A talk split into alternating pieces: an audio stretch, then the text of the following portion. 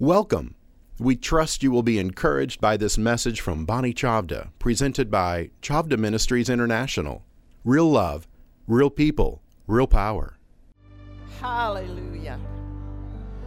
We celebrate today and this week. We celebrate not only the answer to prayer, but specifically for this nation, for America in spite of the perspective and commentary of every other nation, we celebrate today a reassertion and a returning to the recognition of our foundation. Foundation. Foundation. Directly related to the security and the only identity that can come to a family is a firm foundation. And above that foundation is a father. So, this is a great day for many things of affirming the truth. And again, more than any other nation in America, men, male men, young and old men, have been under assault. And the abortion lobby and public demonstration and effort to establish something as heinous as indoctrinating women who have been given the ability to receive life from a father and protect and nurture that life as God does what He does knits us together in our mother's womb, knits, creates bones, makes fingers and toes. And the Roe v. Wade decision usurped everything that is true and just, ignored our foundations, and opened a floodgate for the murder of innocents, for the removal of the sanctity and the reality and the necessity of men as fathers and men as men. And it is a blatant lie to have guised the press to be pro abortion as something that elevated or honored women in any fashion. And so we do celebrate. And is isn't it interesting that in the very week of Father's Day, Our Father and some true fathers stepped up and acknowledged and rightly adjudicated our foundation as a nation. So, no other nation has a place at the table of commenting on what this decision means unless they first acknowledge America's founding and our founding fathers who put our founding documents in place for the possibility of a society and families standing on that foundation, growing roots deep in its promise, and rising up in fruitful generations in pursuit of life and liberty, true liberty, and the pursuit of happiness, which in the founders' understanding, worldview, and philosophy, those words did not mean do whatever you want, darling. It meant a society whose institutions would be for private ownership in freedom and possibility, and the security and blessing of families in the wake of that. So, to life, to liberty, to the pursuit of happiness. Amen? God bless you. Welcome to church, saints. You may be seated. We are going to celebrate today together. And uh, you all know Ken. Mr. Canty and I are going to share some thoughts together, uh, together with some of our other esteemed members. And um, on Friday night at the Watch, we actually read pieces of the decision by the court, the majority opinion by the court, which lays out very clearly and for all of the opponents and the radicals and the uh, users, ab- abusers, and losers that would try to claim and even use the phrase to their own political agenda benefit that now abortion is banned. It's bunk. What has happened with this ruling is simply we have returned to our foundation, which means that the citizenry of particular states, through their elected representation, can determine the dynamic for their locale. That's what it means. And the Roe v. Wade case, under law, Ruth Bader Ginsburg herself said it. It had no legal foundation. It was a complete overreach and a creation of the day to suit certain ideologies. And what a lie it was, but it shows us how a lie can be used and perpetuated and then foisted upon successive generations so that they literally are formed believing a lie. And you know what, church? You are the only solution and the only hope because the Bible says the church is the foundation. Say foundation. And pillar of the truth. So this is a time when we are seeing also a great plumb line that already has been dropped, but things are very clear for us now.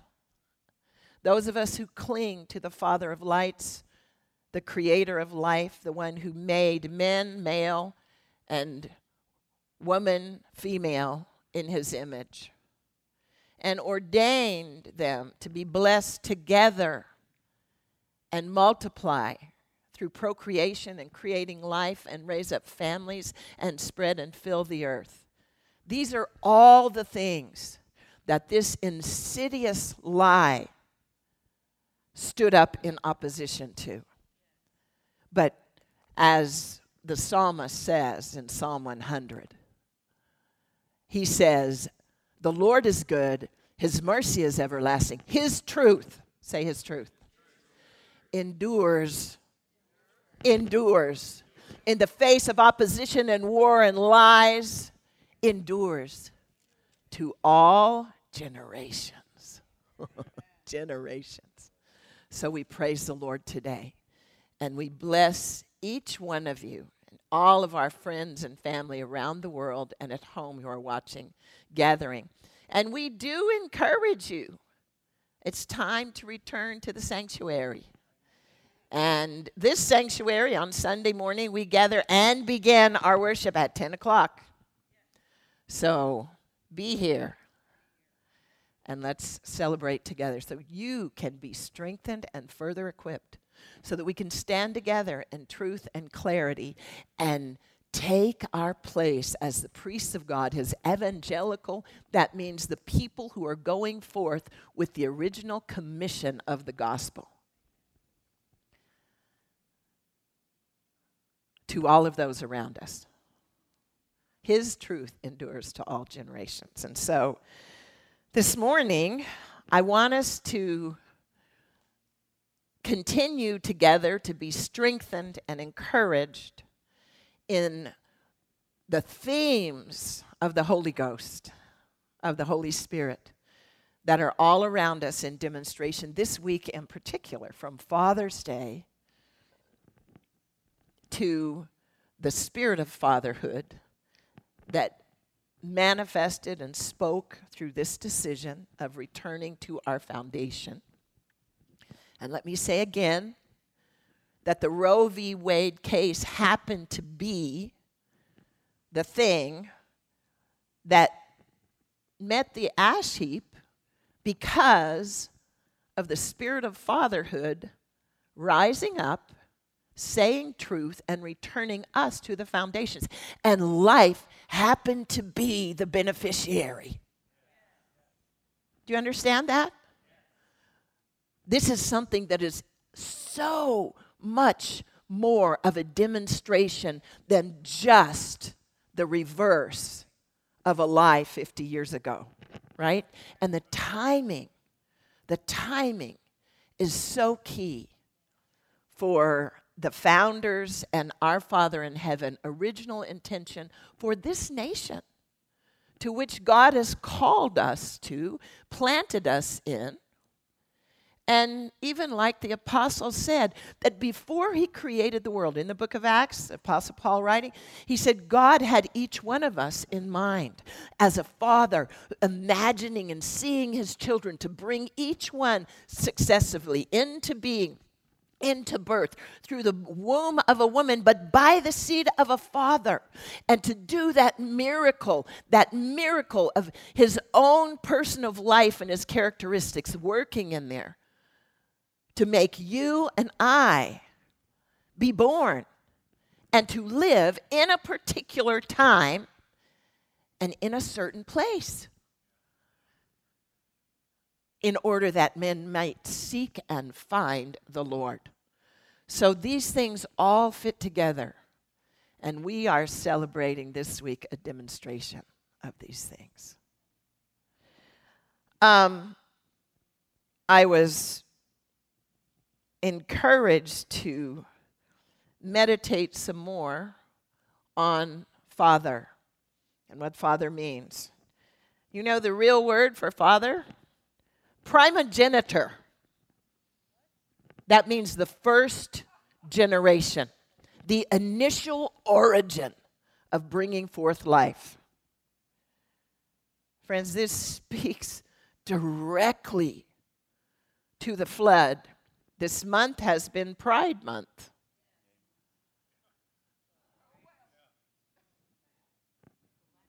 Fatherhood. Fatherhood. And it flows down, is derived from the Father in heaven, who with him there is no shadow and no transitioning.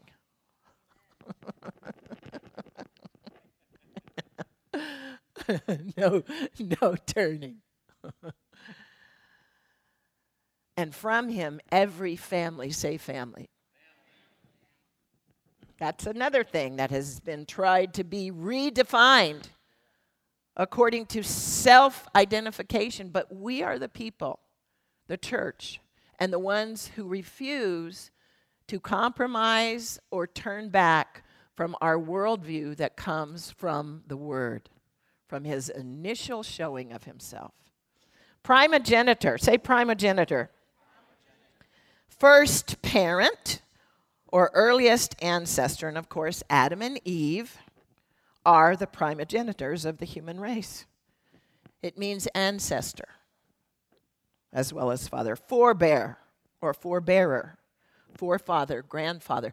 So each of us today and everyone within the sound of my voice, each one of us have a literal host of men that have given us our life. A host of them. Think for just a moment and be thankful. Because you live, you have been given by the Father the revelation and gift of eternal life. Can we just stop and consider that for a moment? If you didn't have a natural father, so whether he was in your life or not, or was wonderful or not, and we completely honor and applaud and love and are thankful for adoptive fathers. But I want to tell you, each one of us who is alive has been given the gift of eternal life in Christ Jesus as we have believed. If you had never existed, you wouldn't have eternal destiny. But you know who gave that to you? First, your natural father. So let us thank God today and for some of us, it means a shift in our mentality, our emotional thinking. If we had fathers who were absent or who were abusers, and there's been a flood of indoctrination of Christians that because your natural father failed you, you can't fully trust your heavenly father and you have to struggle with your faith and all of the. No, today we're going to take a stand. We're going to lay down the old robe. Right? Come on. Take a stand and say, Thank you, Father, to our natural Father, that man who was involved in the origination and creation of your life and mine. Because if he had not been there, each one of us would not have the eternal destiny we share now. Is that making sense? So let's take a deep breath and exhale all of those shadows and be healed today. And celebrate and receive afresh the real spirit of fatherhood to come again and flood the church. And in that spirit, I want to ask Joey to come and make a couple of comments about what we celebrate. I've told Joey that he, as Ruth and he know, we receive him as a father in this house. Joey, if you would come on up here, and you can stand right here at the pulpit and take your liberty and speak to us and then lead us in a prayer today. Amen. Uh, Welcome, Joey.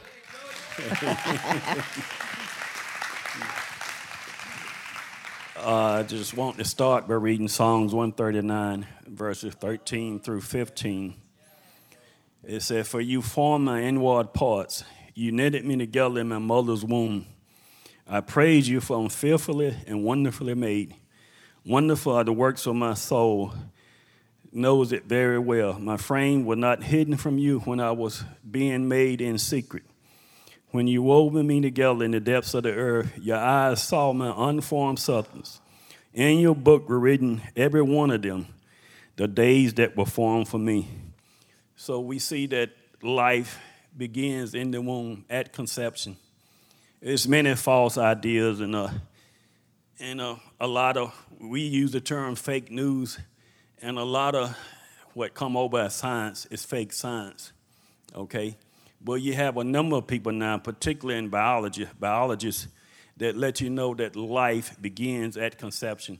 So, and then as Pastor Bonnie said about the foundations, life being sacred is one of the foundations of the church. Yeah. And then uh, I think it's Psalms, it says, uh, if the foundations be destroyed, what, what can the righteous do? Yeah.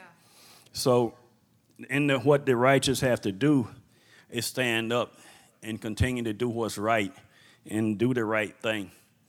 And some of the terminology they use, uh, part of the reason why abortion was supported, because the people of Planned Parenthood, they said if we can get the churches to support abortion, it would be successful. Because early after slavery, black people didn't believe in abortion. So they had to find out a way to get the churches, and black and white churches, to promote abortion. And they figure out a way to for abortion to get a foothold in the church.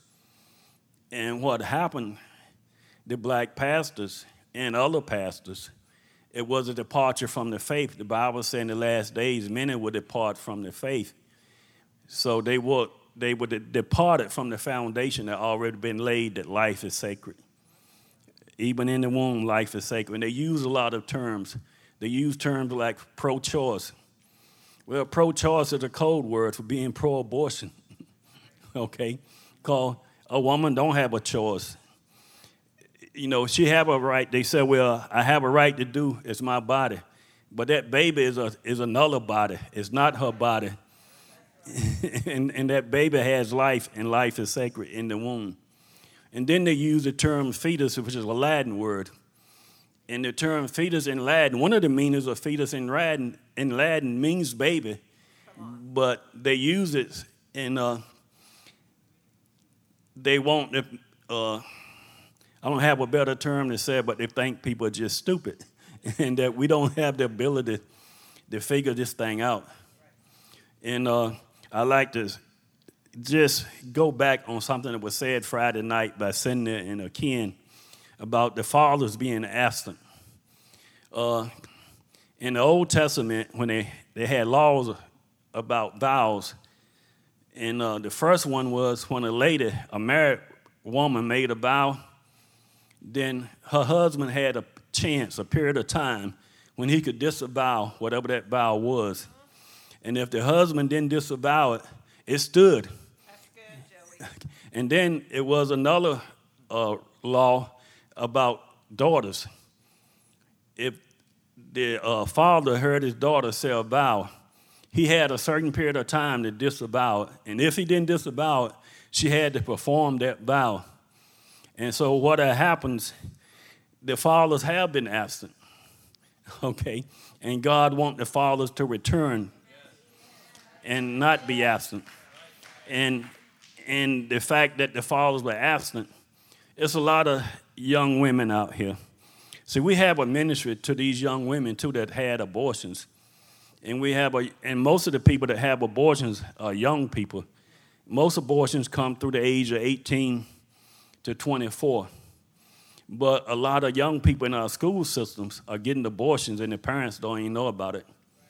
I was uh, to my granddaughter and one of her friends, and she was sharing the fact that uh, one, one, one of her friends she knew, and this happened in the public schools in Charlotte all the time, had had three abortions, and the parents never knew about the first one because, you know, you can't, they won't allow you to bring an asthma to the school system, but they will allow you to have abortion without the parents knowing about it.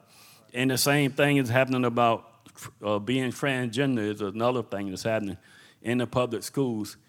And uh, they want to make it law like it is in California and New York that your children can have that operation at an early age, and the parents will never know about it.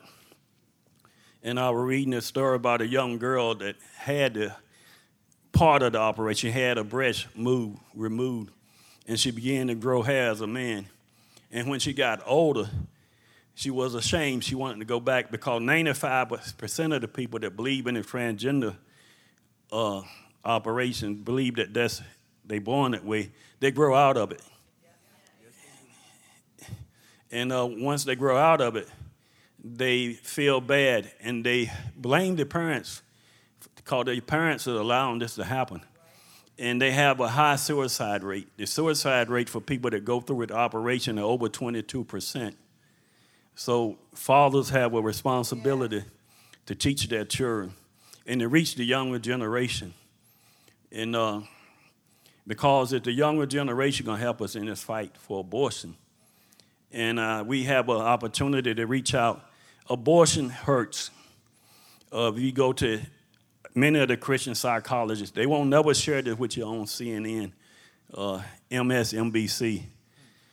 That, but there's a lot of people that have had abortion, young people in particular. They feel like they are forsaken by God. They feel like that they cannot be forgiven. And uh, a lot of people that commit suicide. And there's a lot of people that suffer hurt. One lady said for 30 years, she felt hurt. She, she was wounded. So abortion causes a wound. And uh, you have a lot of young people that are wounded. And God wants to heal that wound because Jesus died for the sin of abortion. So if you're online and you as a young person and you're a young lady that had of abortion, Jesus loves you. He don't hate you. Abortion is not the unpardonable sin. And he's willing to forgive you, and he wants to forgive you and heal you. And many of the people that's going to be healed from abortion is many of the young people that can fight, that can stand with the church because he's going to put his spirit on all flesh. And these young people are going to fight and stand with the church. And many of them already had abortions. Alveda King had several abortions when she was coming up. But she said uh, the reason that she wanted it because her grandfather in a dream saw her, saw what she looked like. And, and he went to her mother and said, Don't abort this child. And she have a movement today uh, against abortion. So God gonna use these people that had abortions, and we want to pray for the restoration of the fathers that they will return back, the heart of the fathers to be returned back to the children, and the children's heart be returned back to the fathers, because abortion is the ultimate deception.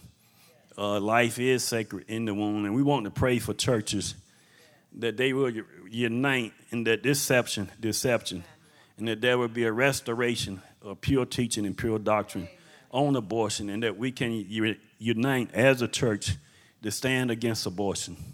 So, Father, in the name of Jesus, we pray for unity in the body of Christ. Father, that this lie, we bind, and it's a lying spirit, and we just come against every lying spirit in the name of Jesus. That abortion is normal. Abortion is a civil right, which is not.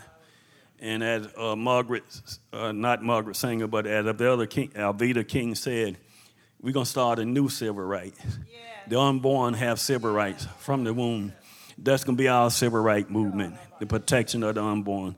And we pray that this will be so in the name of Jesus.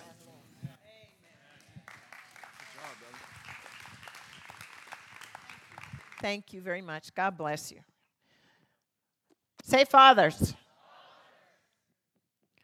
So, obviously, without fathers, there are no mothers. Without fathers, there is no new generation. And the prayer of the church is founded upon prayer to our Father. Our Father in heaven. So, the origin of everything about our life, past, present, and future, is firmly rooted in the Father and in Father revealed. I had the opportunity last week on Father's Day to speak in a church in Dallas, and the thing that was impressed on my heart, and I spoke to all men, and specifically to young men or old men who had never fathered or had not, not yet fathered a biological child. And I said to them, Jesus, the Son, came to reveal the Father. Jesus, as a man, a full human man, never fathered a biological child. But as a man and son of the Heavenly Father, he said to all who saw him, If you see me, you see the Father. So, young men, receive a fresh impartation and encouragement of your full identity as a man, a powerful man who carries already the spirit and image of not only your natural father and grandfather and great grandfather, but of the heavenly father. And again, Jesus said, if you get to know me, you're going to get to know the Father.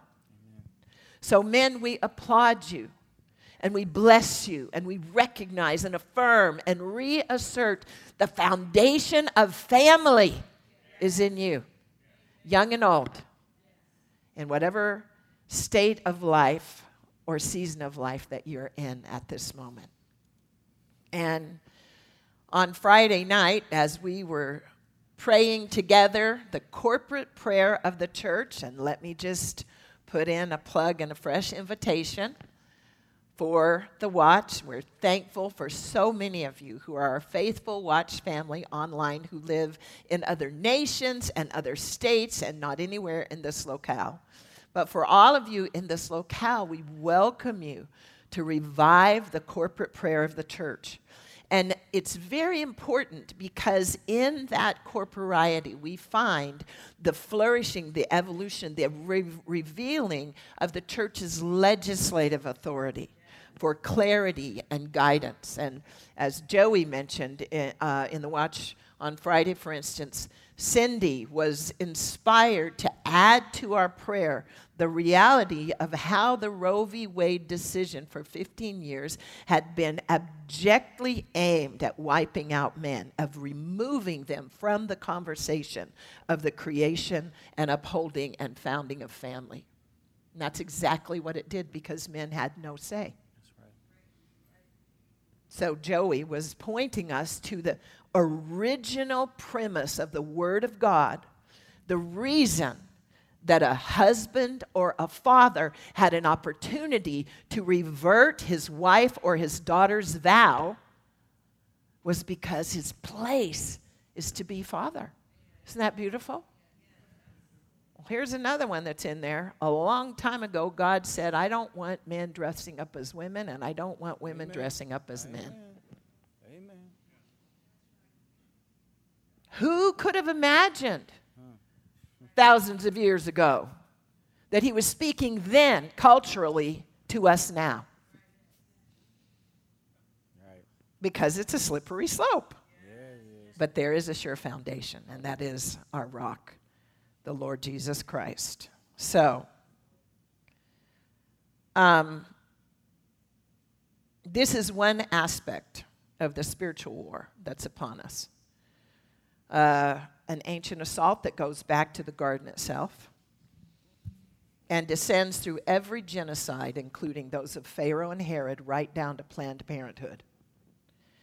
And might I remind you, yesterday was the anniversary, June 25th, 1939, was the anniversary of Margaret Sanger initiating what she called the Negro Project.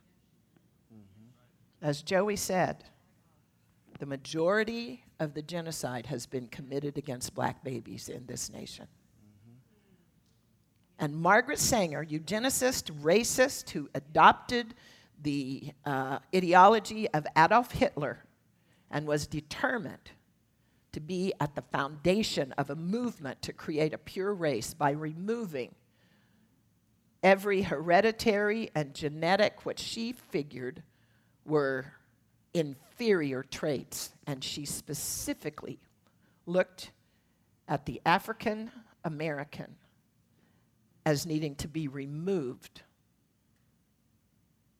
as a race of people. She referred, these are the quotes, a dysgenic horror story having a detrimental effect on physical and mental hereditary qualities of blacks who she said reproduced carelessly and disastrously. See how a lie works? See how a lie works? And into this beast's mouth, devouring mouth, the majority, Satan set it up then. Determined, Ken, that you would not be here. Determined that you wouldn't be here. But guess what? Our God is great. Amen. Yes, he is. And if I can say this in the big narrative, specifically for the African Americans, let's stop for a moment and think about slavery. For many in the African American community, that horror and that pain, the middle passage, was the way the seed for your life was carried and planted in this nation. So there is a way to view even our own painful histories and see through into the glory story of God and his redemption. And be able to properly address even the most difficult histories and questions. Are you tracking with me? You understand what I'm saying? And I've shared with many that that revelation came to me when we were driving along in a tour bus in one of my first trips to Israel. And there was this beautiful uh, orchard, if you will, of umbrella trees, uniquely that grow only on the savanna of the African plain. And I said to the tour guide, I said, What are these trees? And he said, Well, those trees are carried here in seed on the wind that swings up the Rift Valley all the way to those rocky, stark cliffs adjacent to the Dead Sea in Israel. And the rains wash them off those hard rock faces, and they take root in that arid ground. And suddenly, you have a tree that grows nowhere else but in Africa. And as I was listening to him tell that story, the Lord spoke to me and he said, Bonnie, the middle passage was my wind to bring the seeds of families that I had ordained a future and a hope, life, liberty, and pursuit of happiness in America. It's awfully quiet in here. But perhaps in the same way that we've already committed to shifting from natural fathers who may have failed or even abused or abandoned us. I invite you today that we make another shift, an ideological, cultural shift concerning our histories. Because Jesus intervened. Amen. Jesus has intervened. Oh, Amen. it's awfully quiet in here, Brother Ken. It's awfully quiet in here. So, Brother Ken, come and speak to us, and you and I will just continue on. There are many things that can be said, but the Father, our Father, my Father, our fathers, fathers of family, say family, family. fathers of the faith, of the faith. founding fathers of a nation. They include many generations of men, primarily men, before women were starting to advance on the field of combat. It was men, many of them gave away, by laying down their lives, gave away their entire future generations when they put their life in the soil of a battlefield for our freedoms. That again is the spirit of fatherhood who sacrifice and give it all, and we see that reflected obviously in our hero and Savior, the Lord Jesus. And I would like to say, in reference to that, the impetus of any man, say man, I'm talking to men now, and talking about men in this nation, but to any man who enters political office the first requirement and by which you should judge everyone before you support them requires the true spirit of fatherhood. You understand what I'm suggesting? You look at his, not only his personal life, but you look at his record and his ideology to find if indeed he is one who understands the calling impressed upon him by simply being created in the image of the Father. And his life demonstrates that he understands that he is sent to be a defender, a protector, a progenitor of life and family. And all others should be disqualified from having public power and office in a society. So, what do you think about that? yeah. They should be to protect, to look to the future well being, and in every act move towards that wisdom. Anything less, that man should not have the privilege and power of office, and certainly any man in public office who advocates for the murder of the unborn should be removed from public office and influence, period. right? So, one of the things we've learned as Christians is that choice is relative. And the first choice that righteous people make is to embrace the cross, which means a self denial. And that's the best choice to make, always.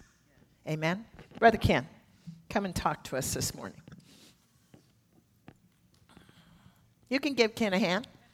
Welcome him this morning. Good morning.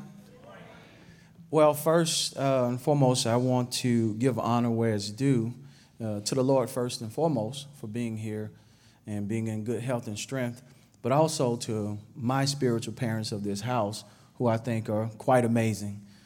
All right? So I think the, the honor goes to them. Uh, thank you for allowing me to share this platform with you. And uh, because it's a, a, tremendous pressure after all that you guys have built. um, it also gets easier, Ken. Uh, it gets easier amen. the more you do it. But Cicero, you know, he was the, the speaker of all speakers. And do you know what he said at the end of his life? No. That he would literally get sick at his stomach with nerves every time he got up to give a public speech. That is true. I have his book. so I'm an so avid reader of those Cicero. butterflies in your stomach we share. I love Cicero. The the, the pressure really comes from just um, fear and trepidation, the fear of the Lord, for more more than anything, and not to come up here and put on airs or anything like that. Yeah. Is to make sure I honor the head of this house, um, and my. I don't want to call him spiritual father. My husband's my daddy. We looked alike. Come right? on. You know, if you got to look at, you got to probably squint your eye a little bit, but you'll see it. That's it. Part two. African American. There you go. Oh, oh, that, uh-huh. oh Here we oh, go. Oh. That's right. Oh man, but um, yeah, I, I was, you know, when you know, the call came and just, just, you know, share a few things, and I will share a few things with you guys, and I'll get out your way because I don't want to be up here long. You probably heard that from many of the pastors, right? so I'm trying not to fall into that cliche. Yeah, every preacher says um, it. but I was thinking about, you know, Mahesh over the years, and and this what I'm gonna share is kind of segue into just a few things that I'll share with the body today, and even those online my daughter, uh, we was we was riding in the car the other day, and uh, if you guys probably don't know, I have a 15 year old daughter named Elizabeth, uh, a seven year old son named Solomon, and God named them both. And that may seem bizarre, but I'll explain that in a moment. But I was having a conversation with her because I spent a lot of time with her. I talked to her more than I talked to my wife. And that's not a slight on my wife. I just have a wonderful wife that allows me to pour into my children. You know, thank God for her. Um, but I spent a lot of time with my daughter. So in the midst of a conversation we was having, and I've, I, do not remember if I said anything to prompt the question that she had, but she said, "Daddy, what is inflation?" And you know, in the best way a daddy would try to, I try to explain it to her, the effects of it, and what happens, and how it starts, and all this kind of stuff. And as I shared it with them, trying in my head, I'm trying to be uh, very specific and be plain because I don't want to lose her and all the, the stuff that happens with that. And she said, Well, how do you fix it? I'm like, wow, if I had an answer for that, you know, so I'm, I, I thought for a moment, I said, well, it's kind of complex. I said, there's a myriad of things, it's just not one specific thing. And so, um, I thought about hot inflation and, and, and where we'll go with that is an answer came to me just this morning. And it's kind of like what I'm going to share with you here. The answer was God said, rebuild the altar.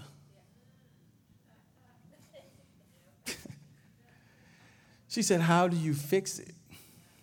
And I said, Well, it's complex. I was giving her a practical dad answer well, baby, it's complex, and well, you got to do this, and you got elected officials in the office, and blah blah blah. God just says, rebuild the altar. And so in saying that, and I was talking about, you know, Father Mahesh, I thought about over this weekend, and I know you probably have felt this before, and some of you guys have spoken at different places, and you've prayed and you prayed, and then you want God to give you an outline of stuff, and you're like, He don't give it to you until you right on the spot. How, how many have that ever happened to? So I'm not the only weird one here, right? You show up and then he give you pow. You're like, oh, thank you, Lord, because I didn't know what I was going to say to these people. Um,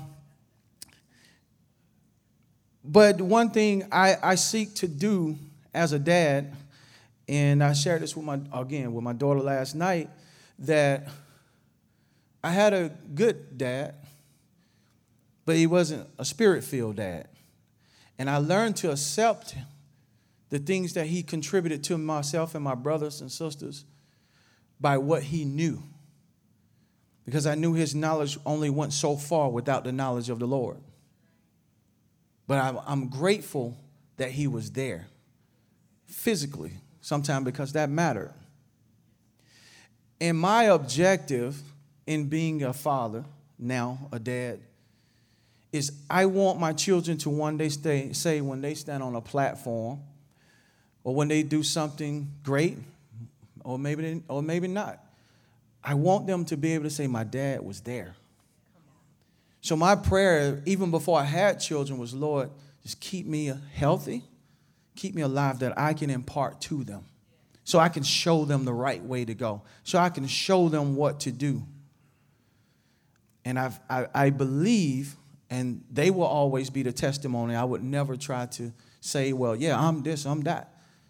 The testimony will come from them, my wife and my two children. So I'm always working towards that to be there, to be present, even in correction. And so I, I thought about Pastor Bonnie myself as growing up because my journey uh, in Christ came at the age of 23.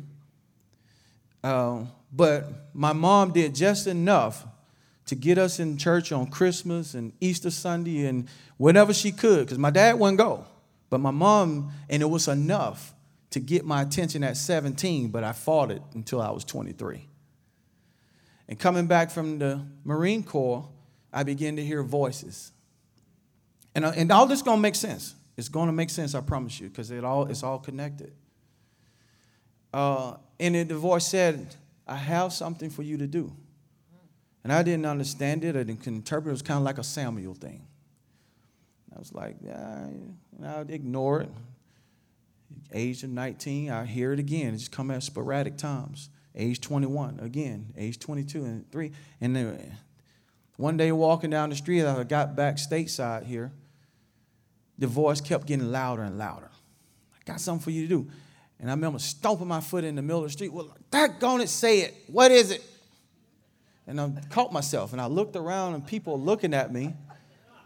Like, this dude don't lost his mind. And it doesn't help if you're a Marine because they already think you crazy. So, Hank, you know what I'm talking about. so I was like, oh my God, Lord, I'm feeling crazy here. So I said, all right, tell me what it is. And he said, I'm about to take you somewhere. I said, all right. And this is the journey. I'm still being taken. But the reason why I say it's all tied together is as I look back over my life, even last night, I stayed up kind of late. What the Lord said to me was, What you was looking for and what you have always been looking for is a man that knows how to show you how to build an altar. And there are many people in God's house. Many people around the world, and they share the gospel and they're good people, have nothing bad to say about any of them. But the majority of them do not know how to teach somebody else how to build an altar. And I, when I first laid eyes on Mahesh, you remember this at the conference in Atlanta, at the Sheraton Hotel. I'm nudging my wife. I was like, Do you see that? Because I saw something on that man. And I kept nudging. She said, Will you leave me alone? I'm trying to listen. That's my wife. That's how she do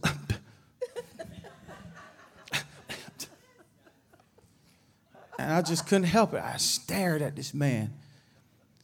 Because many of you guys probably have uh, experienced the same thing where someone will come along and they'll call you son, or they'll call you daughter, and they'll put a cloak over you because they want you to conform. They want you to conform to their ideology, their ways. And even behind the scenes, you see things, you're like, mm, man, I'm trying to see where I read that. It ain't in there. But it's almost as if they buy your silence. But it wouldn't work on me because I was always an outspoken person. I've challenged them. And I've gotten kicked out of churches too for challenging them. But that was great. It's the story of my life. But I wanted to learn how to build an altar. And Mahesh Chavda, along with his wife, has shown me how to do that. Jesus said it like this, if you want the context of scripture. When you go into your prayer closet, you remember that scripture, Matthew 6 6? When you call out to the Lord in the secret place, I will reward you. Oh, that's an altar.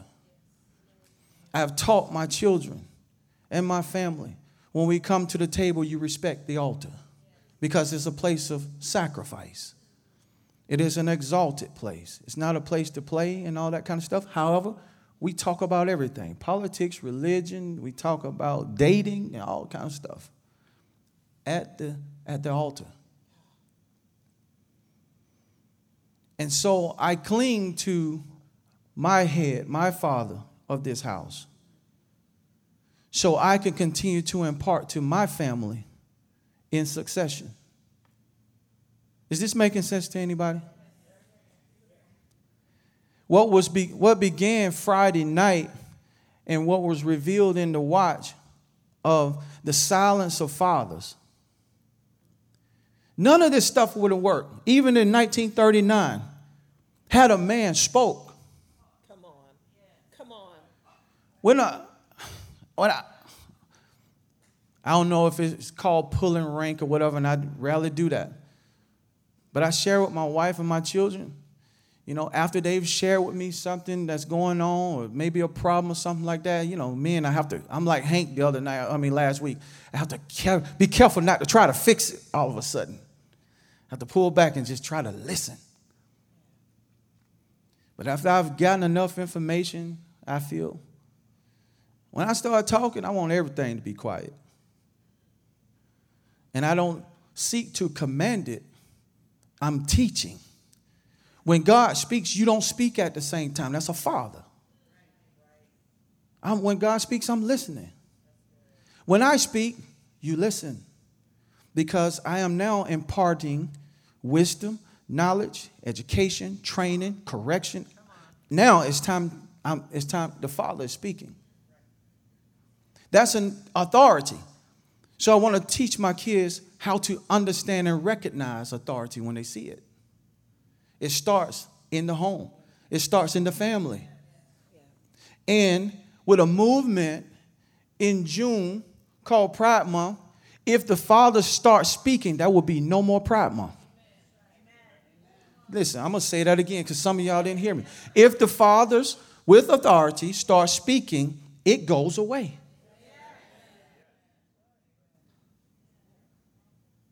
I challenge and I talk to many people in that persuasion. I do. I enjoy the conversations. I really do. My wife will tell you, she think I'm crazy. She really does. She's like, you did what? You went where? I go down there. I just try to follow the pattern. Jesus says, I only do what my father, I only say what he says. Listen, I didn't have the spiritual upbringing that probably most of you guys had. So I just looked at it and said, okay, well, I'll do the same.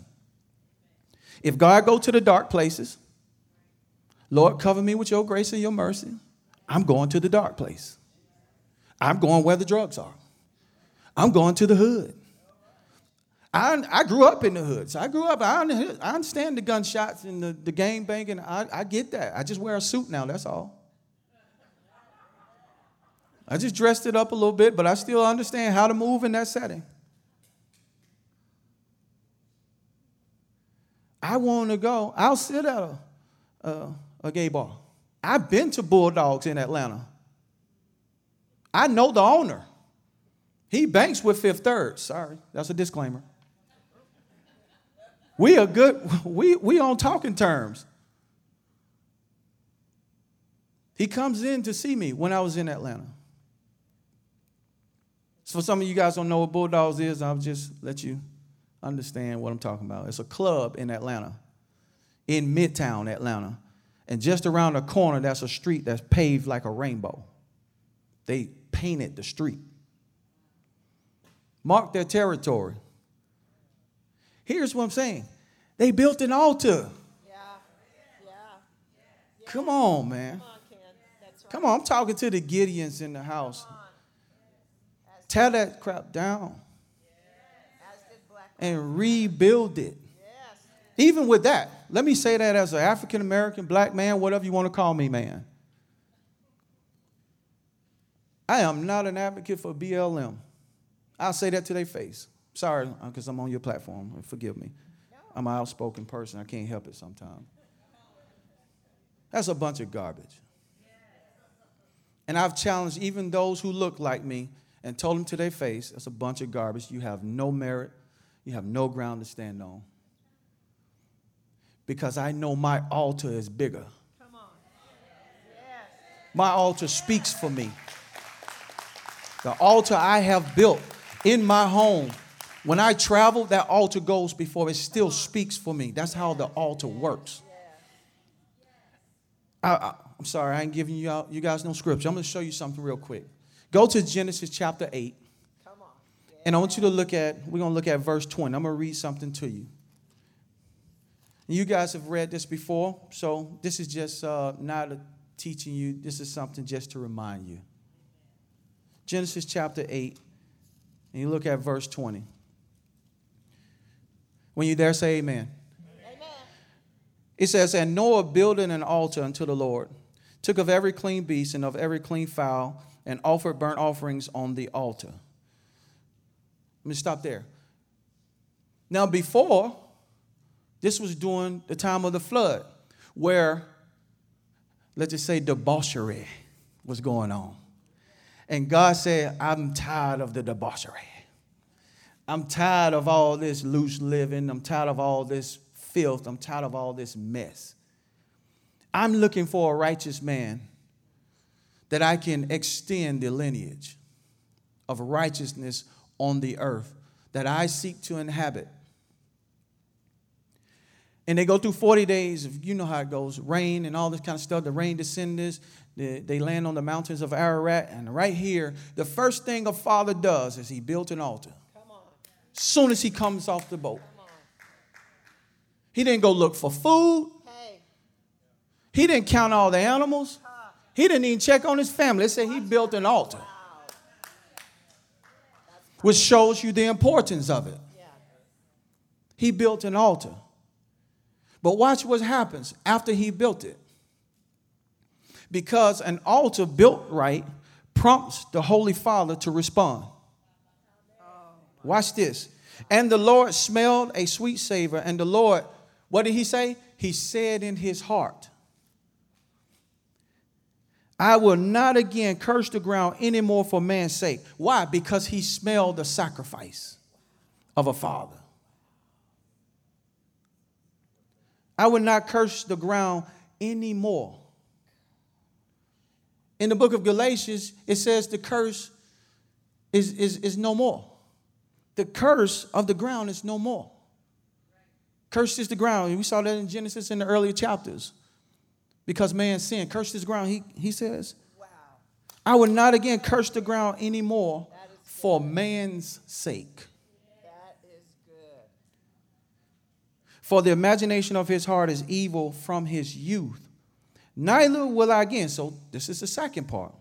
Neither will I again smite any more every living thing He included everything.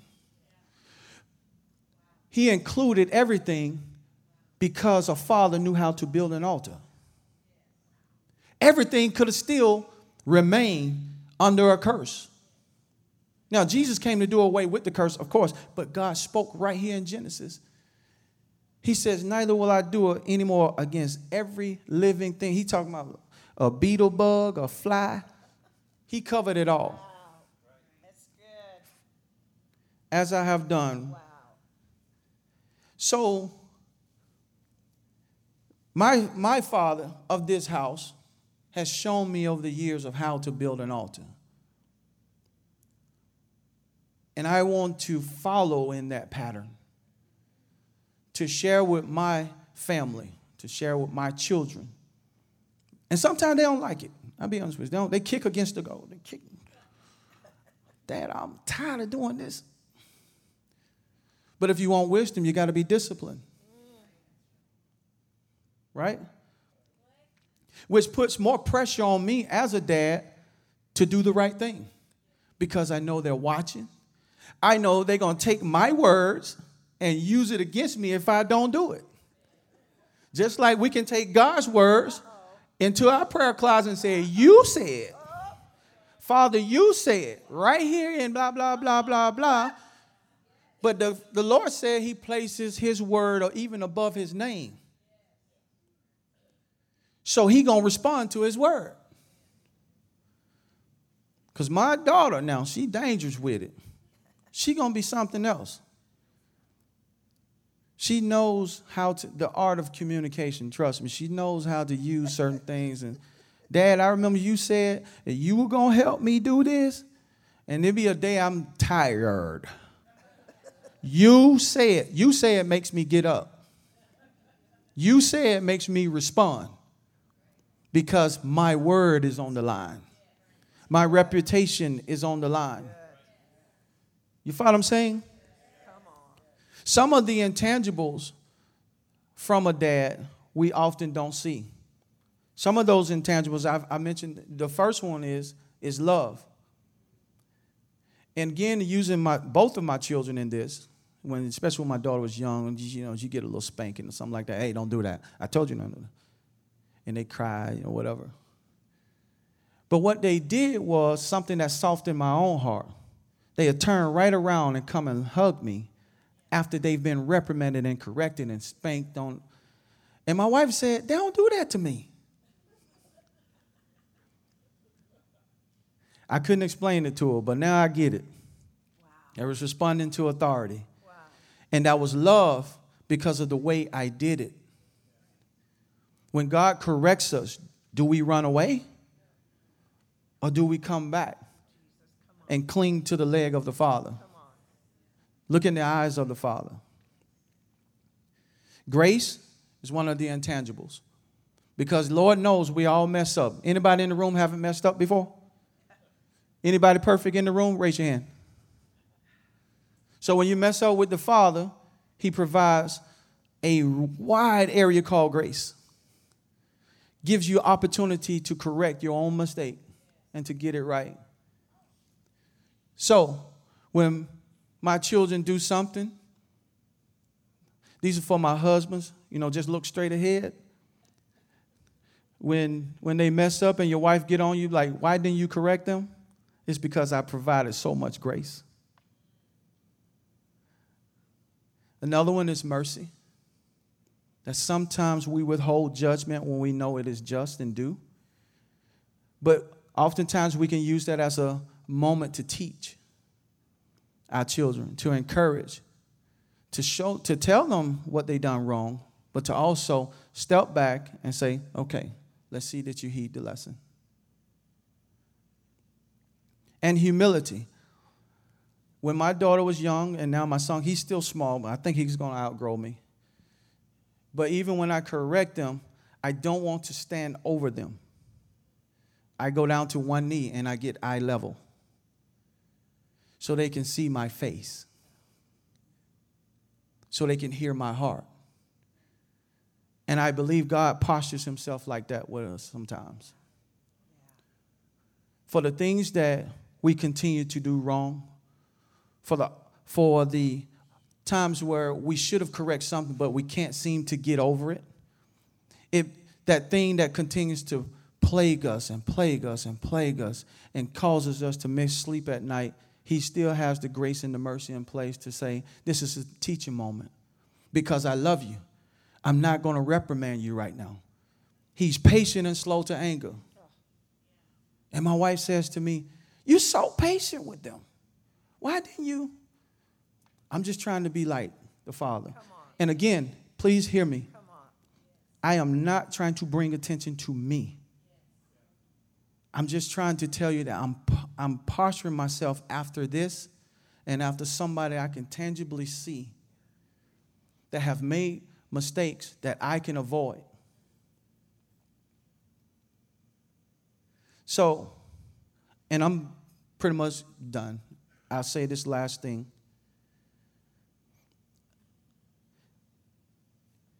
This, this um, just short reminder of building an altar.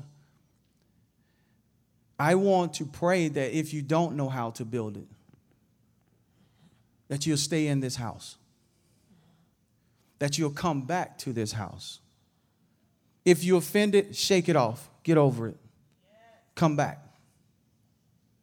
Because this is a place that will teach you how to build an altar the right way. Nobody in this room is perfect, starting with me. But I would love to come and worship God in a place that gives me freedom. I mean, freedom real freedom. That I can come to the watch of the Lord, and if God puts something on my heart, no matter bizarre, how bizarre it sounds, we have leaders that will give you grace and the room to share your gift, your talents, your experiences, your dreams. They do that. You're not going to find that everywhere. I don't, I don't, you, many of you guys are probably well traveled. You're not going to find that everywhere. But the altar will speak for you. Build the altar in your home if you haven't built it. My my baby girl, I know she, she I'm probably embarrassing the heck out of her. But when she get upset with us, she knows how to go in that prayer closet on her own. She go in there and she sit, and my wife said, Where's Elizabeth? That's what I do. And she's like, oh, okay. Because I know God will speak to her in there. She cannot come out of that prayer closet the same way. And she doesn't. We're all God's children. And it's time, my belief is, I want my fathers to stand with me. Let's build the altar, the righteous altar of the fear of the Lord for once again over our nation and the altar will speak against everything that is anti God. Everything. You don't have to challenge it. You don't have to start putting worldly music in the church to try to overcome what some song don't came out. The altar will squash all that. Do I have an amen? amen. Lord, that's your word has gone forth. I, uh, I humbly thank you for giving me the opportunity to um, share from this wonderful anointed platform, our spiritual leaders of this house, Mahesh and Bonnie Chavda, I ask that you will bless them, bless their families, their children, their loved ones. Continue to cover them and may the altar speak on their behalf. For any need that they may have, we pray that it is covered right now in the name of Jesus. Lord, I know, I sense in my spirit that this is a season where they are just pouring out and they looking for people who have open hands and buckets ready to receive all the knowledge and experience that you have given them over the years. And we are that bucket.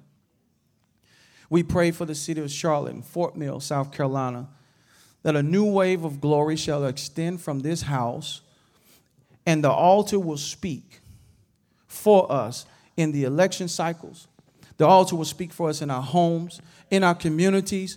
It will squash gun violence. It will squash all of the things, Lord God, that the naysayers and the talking heads on TV are telling us that is anti God.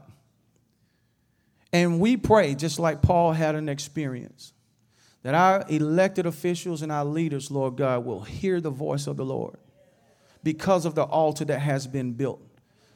And they will also hear the voice of a father and return to their rightful place in your kingdom. In Jesus' name. Amen. Amen. Thank you, Brother Ken. Come on. Come on. Praise the Lord. Wow. Oh, listen. There's some good stuff there. Good stuff. The power of that demonstration, that analogy of that altar, and the reverse of the curse, and a foreshadowing, obviously, of the Father's altar where he laid his son ultimately. But that is so powerful, so good, so good. And, you know, you invited the fathers to stand. On Friday night, um, I asked Mr. Nycom uh, if he would take a moment this morning. You all know Mr. Nycom. Come on. And you are watching your legacy in this house extending to a second and third generation already. So Amen. we Amen. just welcome and bless you guys. We're so happy that this season of life you get to be closer to this part of your branch and tree. Thank you very much for the opportunity. We, we honor you and we uh, thank you and, and this whole house for uh, supporting Michael for uh, 22 years now, soon 22 years, and his family. So you can put your stuff there. Sorry. There we go. Yeah, I need, I, let me see. Put yours there, and this one needs to get out of your way. All right, there we go. Okay. Thank the Lord. So I wanted to uh, do a couple things. First, I wanted to speak a little bit about uh, the Nycom heritage and uh, what's up with the Nycom family. And uh, we are German immigrants. We came from Bavaria. Uh, two Johns, John 1 and John 2, commonly called John 1 and John 2, were immigrants. Uh, they settled up near Jasper, Indiana, in northern Dubois County, southern Indiana, a German community. I'm the uh, sixth generation, Michael seven. I was the first generation that spoke English as a primary language. Uh, my father learned to speak English in elementary school. Uh, we are fundamentalist, holiness Lutherans, for lack of a better term. My uh, grandmother's hair was never cut. And she always, these are religious things, I, I understand, but she always wore head coverings in church. Uh, and uh, my, my grandfather was named Michael. We called him Mike, and my grandmother was Mary. Mary Nycom, one. So, uh, bit of generation and a bit of trivia. My uh, great grandmother was Anna, Mike one's mother, and her maiden name was Braun. And her brother is the great grandfather of Mike Braun, senator from Indiana. Uh, so, uh, and their uh, great great grandfather Braun uh, was a German immigrant, came through Louisville, was a very prominent businessman, just like Mike is. Uh, so, uh, anyway, moving on. Childhood was pretty much, uh, you know, church. We were farmers, and uh, all the generally all the Nycoms were farmers, at least the early early years. Uh, were pretty good handyman, you know, fixed everything that was broke, um, and you know, the church was the center of our life. You know, I, I went to a four room school, elementary school, and our high school had a total of 250 students in it. And, you know, it was about church. You know, we had no extracurricular activities to speak of. There was no after school stuff, you know, except farming. You know, so that was kind of our, our heritage.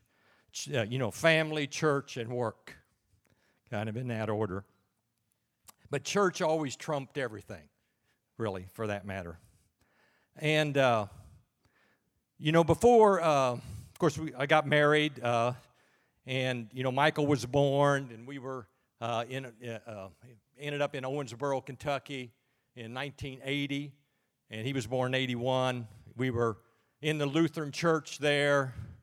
We were uh, we had a Christian home, but uh, Christian identity, but our lives, you know, lacked the power of Christian living. You know, so we were like many in society today. The majority of Christians, we were probably in the middle of that group. You know, we weren't off in the ditch completely, but we certainly weren't, you know, fully in the lane of traffic, so to speak. Uh, so then the Iraq War happened, and everything changed forever. I had a massive awakening that would be another whole three or four sermons during the Iraq War, and everything changed. I believed every word in the Bible after the Iraq War. I did not believe any word in the Bible. I have to praise God. I was never taught cessationism. I was never taught it. I had nothing to undo regarding cessationism. I, I believed every word in the Bible, all the t- always as far as I can remember, but I never really believed all the words in the Bible, you know, kind of thing. I had knowledge, but not not, it hadn't, hadn't really taken over my being. Um, so we had this great spiritual awakening, and it was a, a journey. Uh, you know, I knew that we had to move out of the Lutheran church. We were attending a Lutheran church in Owensboro, Kentucky. You know, Michael had attended church. He was in Sunday school. He had went to Lutheran camp. You know, he had done all the good stuff. Uh, he knew uh, had some knowledge of the Bible and Ten Commandments, all Bible stories, you know, all that good stuff. Uh, but I knew we had to do something different, so we looked around. We looked at some evangelical churches, but uh, they just didn't do everything that the Bible said in that church, you know, to my perspective. So we ended up in uh, Assembly of God Church, Charismatic Assembly of God Church in Owensboro uh, kind of the largest church in western Kentucky. We had a sanctuary that probably would seat 2,000 if you all got cozy in there. And Michael grew up in that church. And he was in Royal Rangers and Bible quiz, all those things, foundational things. He was in the uh, puppet ministry as a 10, 11, 12 year old and went all over the state of Kentucky. We did backyard uh, evangelical outreaches. I built a puppet stage for him. Man, we, puppet glower. And the raisin puppets, the raisin puppets. Man, I, I bet there was, how many, Michael? Hundreds of kids got saved. That was the, uh, sorry, California raisin puppets. If you remember yeah. the California raisins? Yeah. Amen. We, we did that. And we were singing you know, we took 50s doo wop songs and made them into Christian songs. And uh, it was and world class, I tell you. The altars were full. Amen. So we, we, uh, we came through all of that. And then, you know, there was a, the, obviously, this was the 90s. So we had Toronto and Brownsville. And Rodney Howard-Browne was based in Louisville, Kentucky. And man, we had a time. You, it, you can't hardly, it's, it's almost beyond imagination what all happened. Mike, right, Michael? I mean, I can't, I can't do it justice even talking about it. Honor to you, Jesus. Praise, thank you, God, for the journey. Amen. It was glorious. So, first time we saw Mahesh Chavda was in St. Louis, Missouri at the Randy Clark Conference in the hotel on the river next to the arch, the Round Hotel, the big Round Hotel.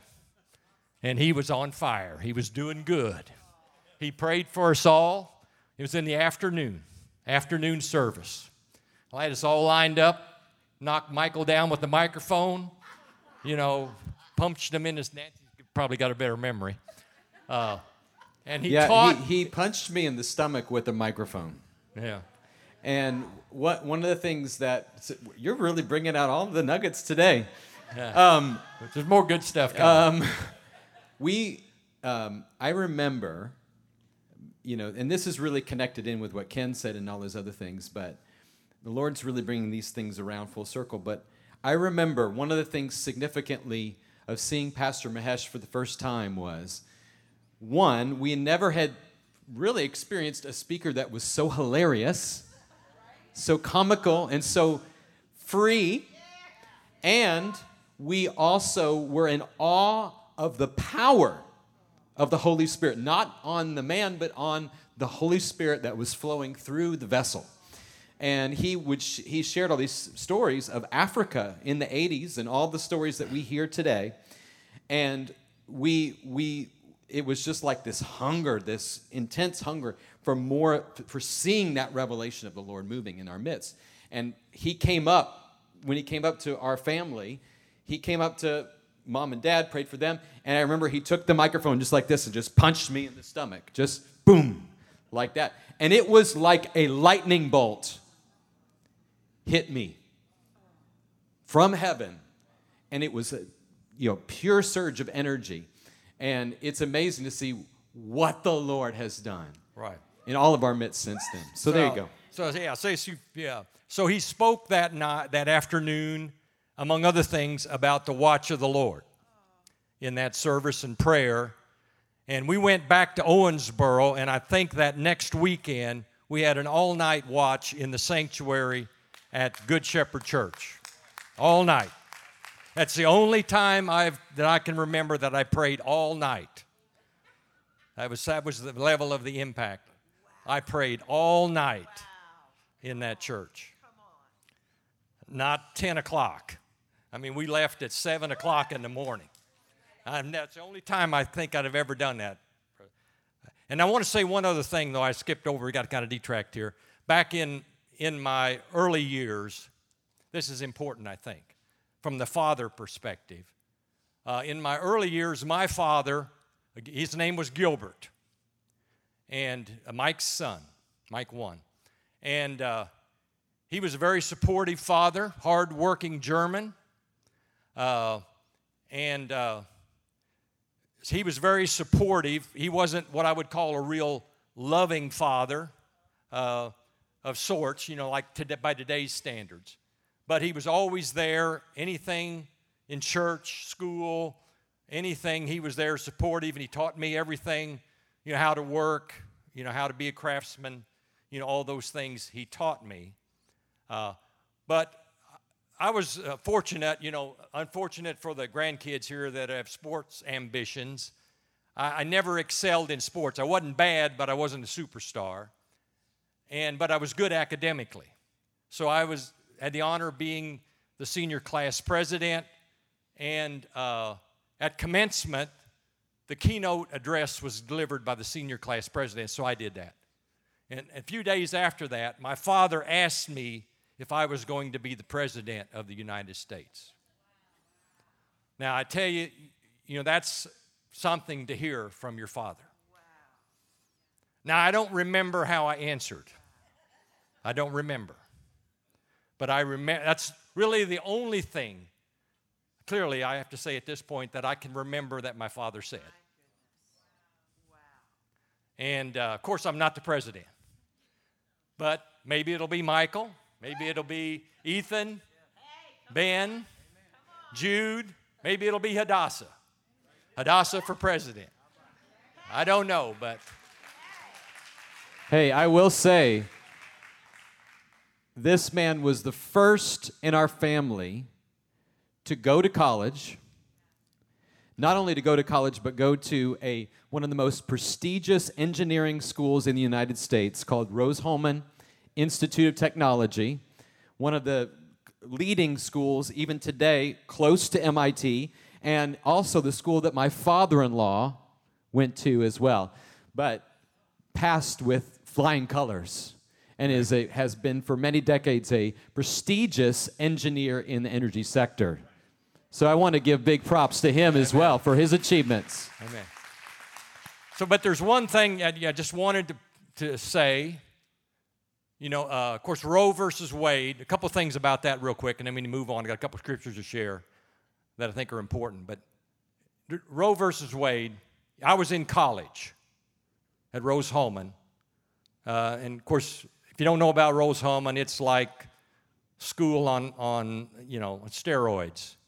You know, it, uh, very challenging. It was all male school at the time.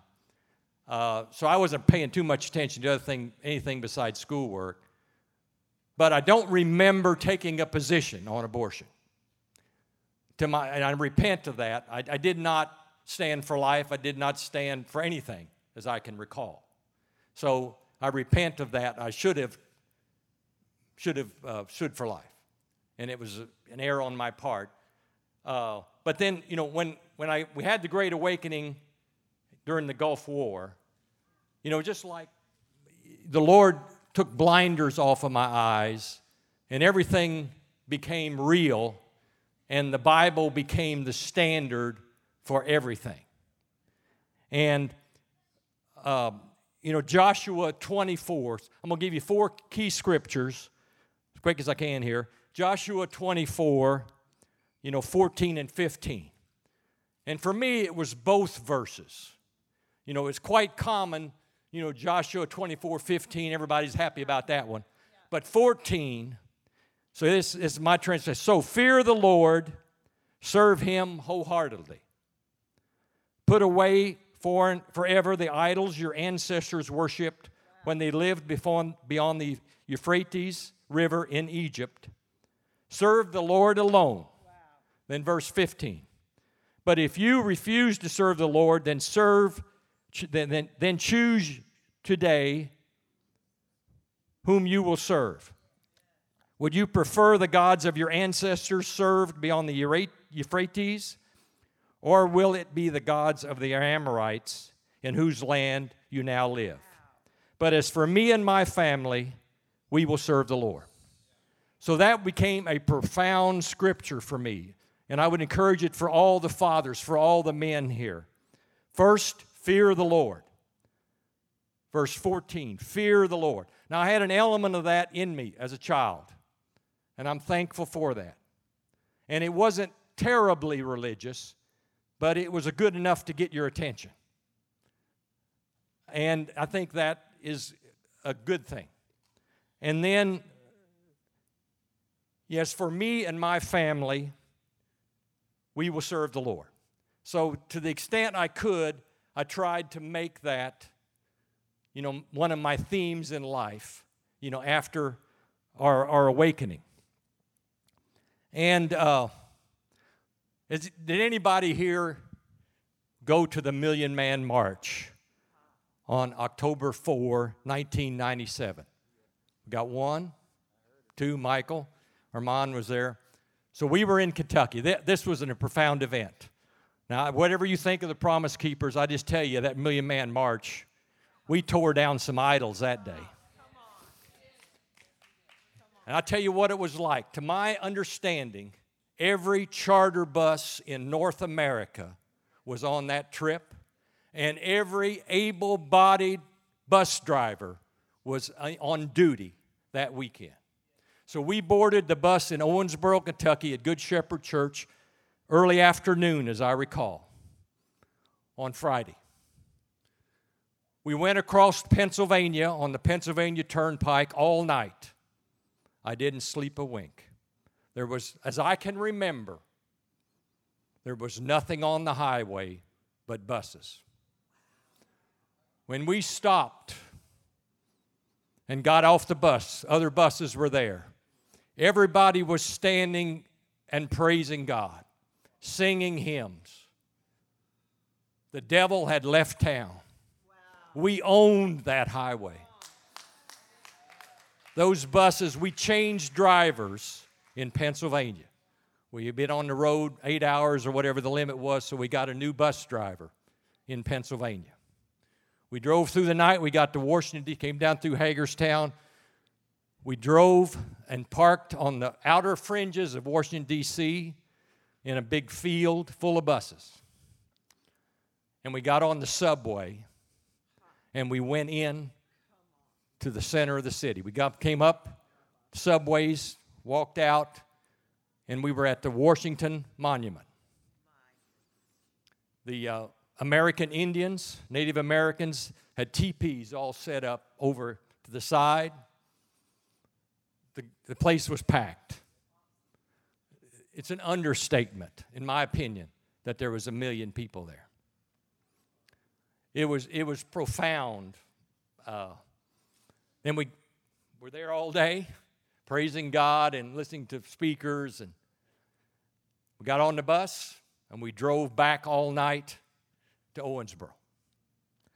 And uh, it was an epic journey. It's, it's hard to, but I think, you know, it, it, what it did to me is it reinforced as men that we are not alone. You know, the devil always told me I was alone. I was alone. You know, okay, you're getting all fired up about God, but you're all alone. But, you know, several of those events we went to uh, Hoosier Dome in, in Indianapolis, uh, big arena in Atlanta. We were there when the Promise Keepers had the big event in Atlanta. So we went to several big events, and it, it encouraged me that we were not alone. Uh, and that men could, could make the stand that for me and my house, we were going to serve the Lord. Uh, then another scripture that had a profound effect was Proverbs 14, 26 and 27, verse 26 and 27. Those who fear the Lord are secure. He will be a refuge for their children. Fear of the Lord is a life giving fountain, it offers escape from the snares of death. So, even when we were back in our religious Lutheran life, Nancy and I had went to Denmark and Sweden. I was on, uh, it was a business trip for me. I, I was a consultant for a period of time, and we were consulting for Danish oil and gas and Swedegas in Sweden. So we, I was working, she was sightseeing. So she was sightseeing in Copenhagen, and an angel picked her up out of the line of traffic and set her on the sidewalk and saved her life. And that was before uh, the Great Awakening and the Gulf War. So, uh, anyway, praise the Lord Amen. for escape from the snares of death. Wow. And uh, then a couple more scriptures uh, that have been real prominent for me uh, and, and relate to the blessed life in, uh, of serving the Lord. And it's Psalm 127 and 128. So, unless the Lord builds a house, the work of the builders is wasted. Unless the Lord protects a city, guarding it with centuries will do no good. It is useless to know, it is useless for you to work so hard from early morning until late at night, anxiously working for food to eat, for God gives rest to his beloved ones. Children are a gift from the Lord they are reward from him. Children born to a young man are like arrows in the warrior's hands. How joyful is the man whose quiver is full of them. He will not be put to shame when he confronts his accusers at the city gates. Verse 128, how, chapter 128, verse 1. How joyful are those who fear the Lord, all who follow his ways. You will enjoy the fruit of your labor how joyful and prosperous you will be. Your wife will be like a fruitful grapevine, flourishing within your home. Your children will be like vigorous young olive trees as they sit around your table. That is the Lord's blessing for those who fear him. So there is a blessing for fearing the Lord. For fearing the Lord. And then the last scripture I want to share is Isaiah 50 verse 4, 5, 6, and 7. And in uh, translation that I have has uh, section headers you know, in the in the various sections uh, of the ch- uh, the verses, and this section is called the Lord's obedient servant.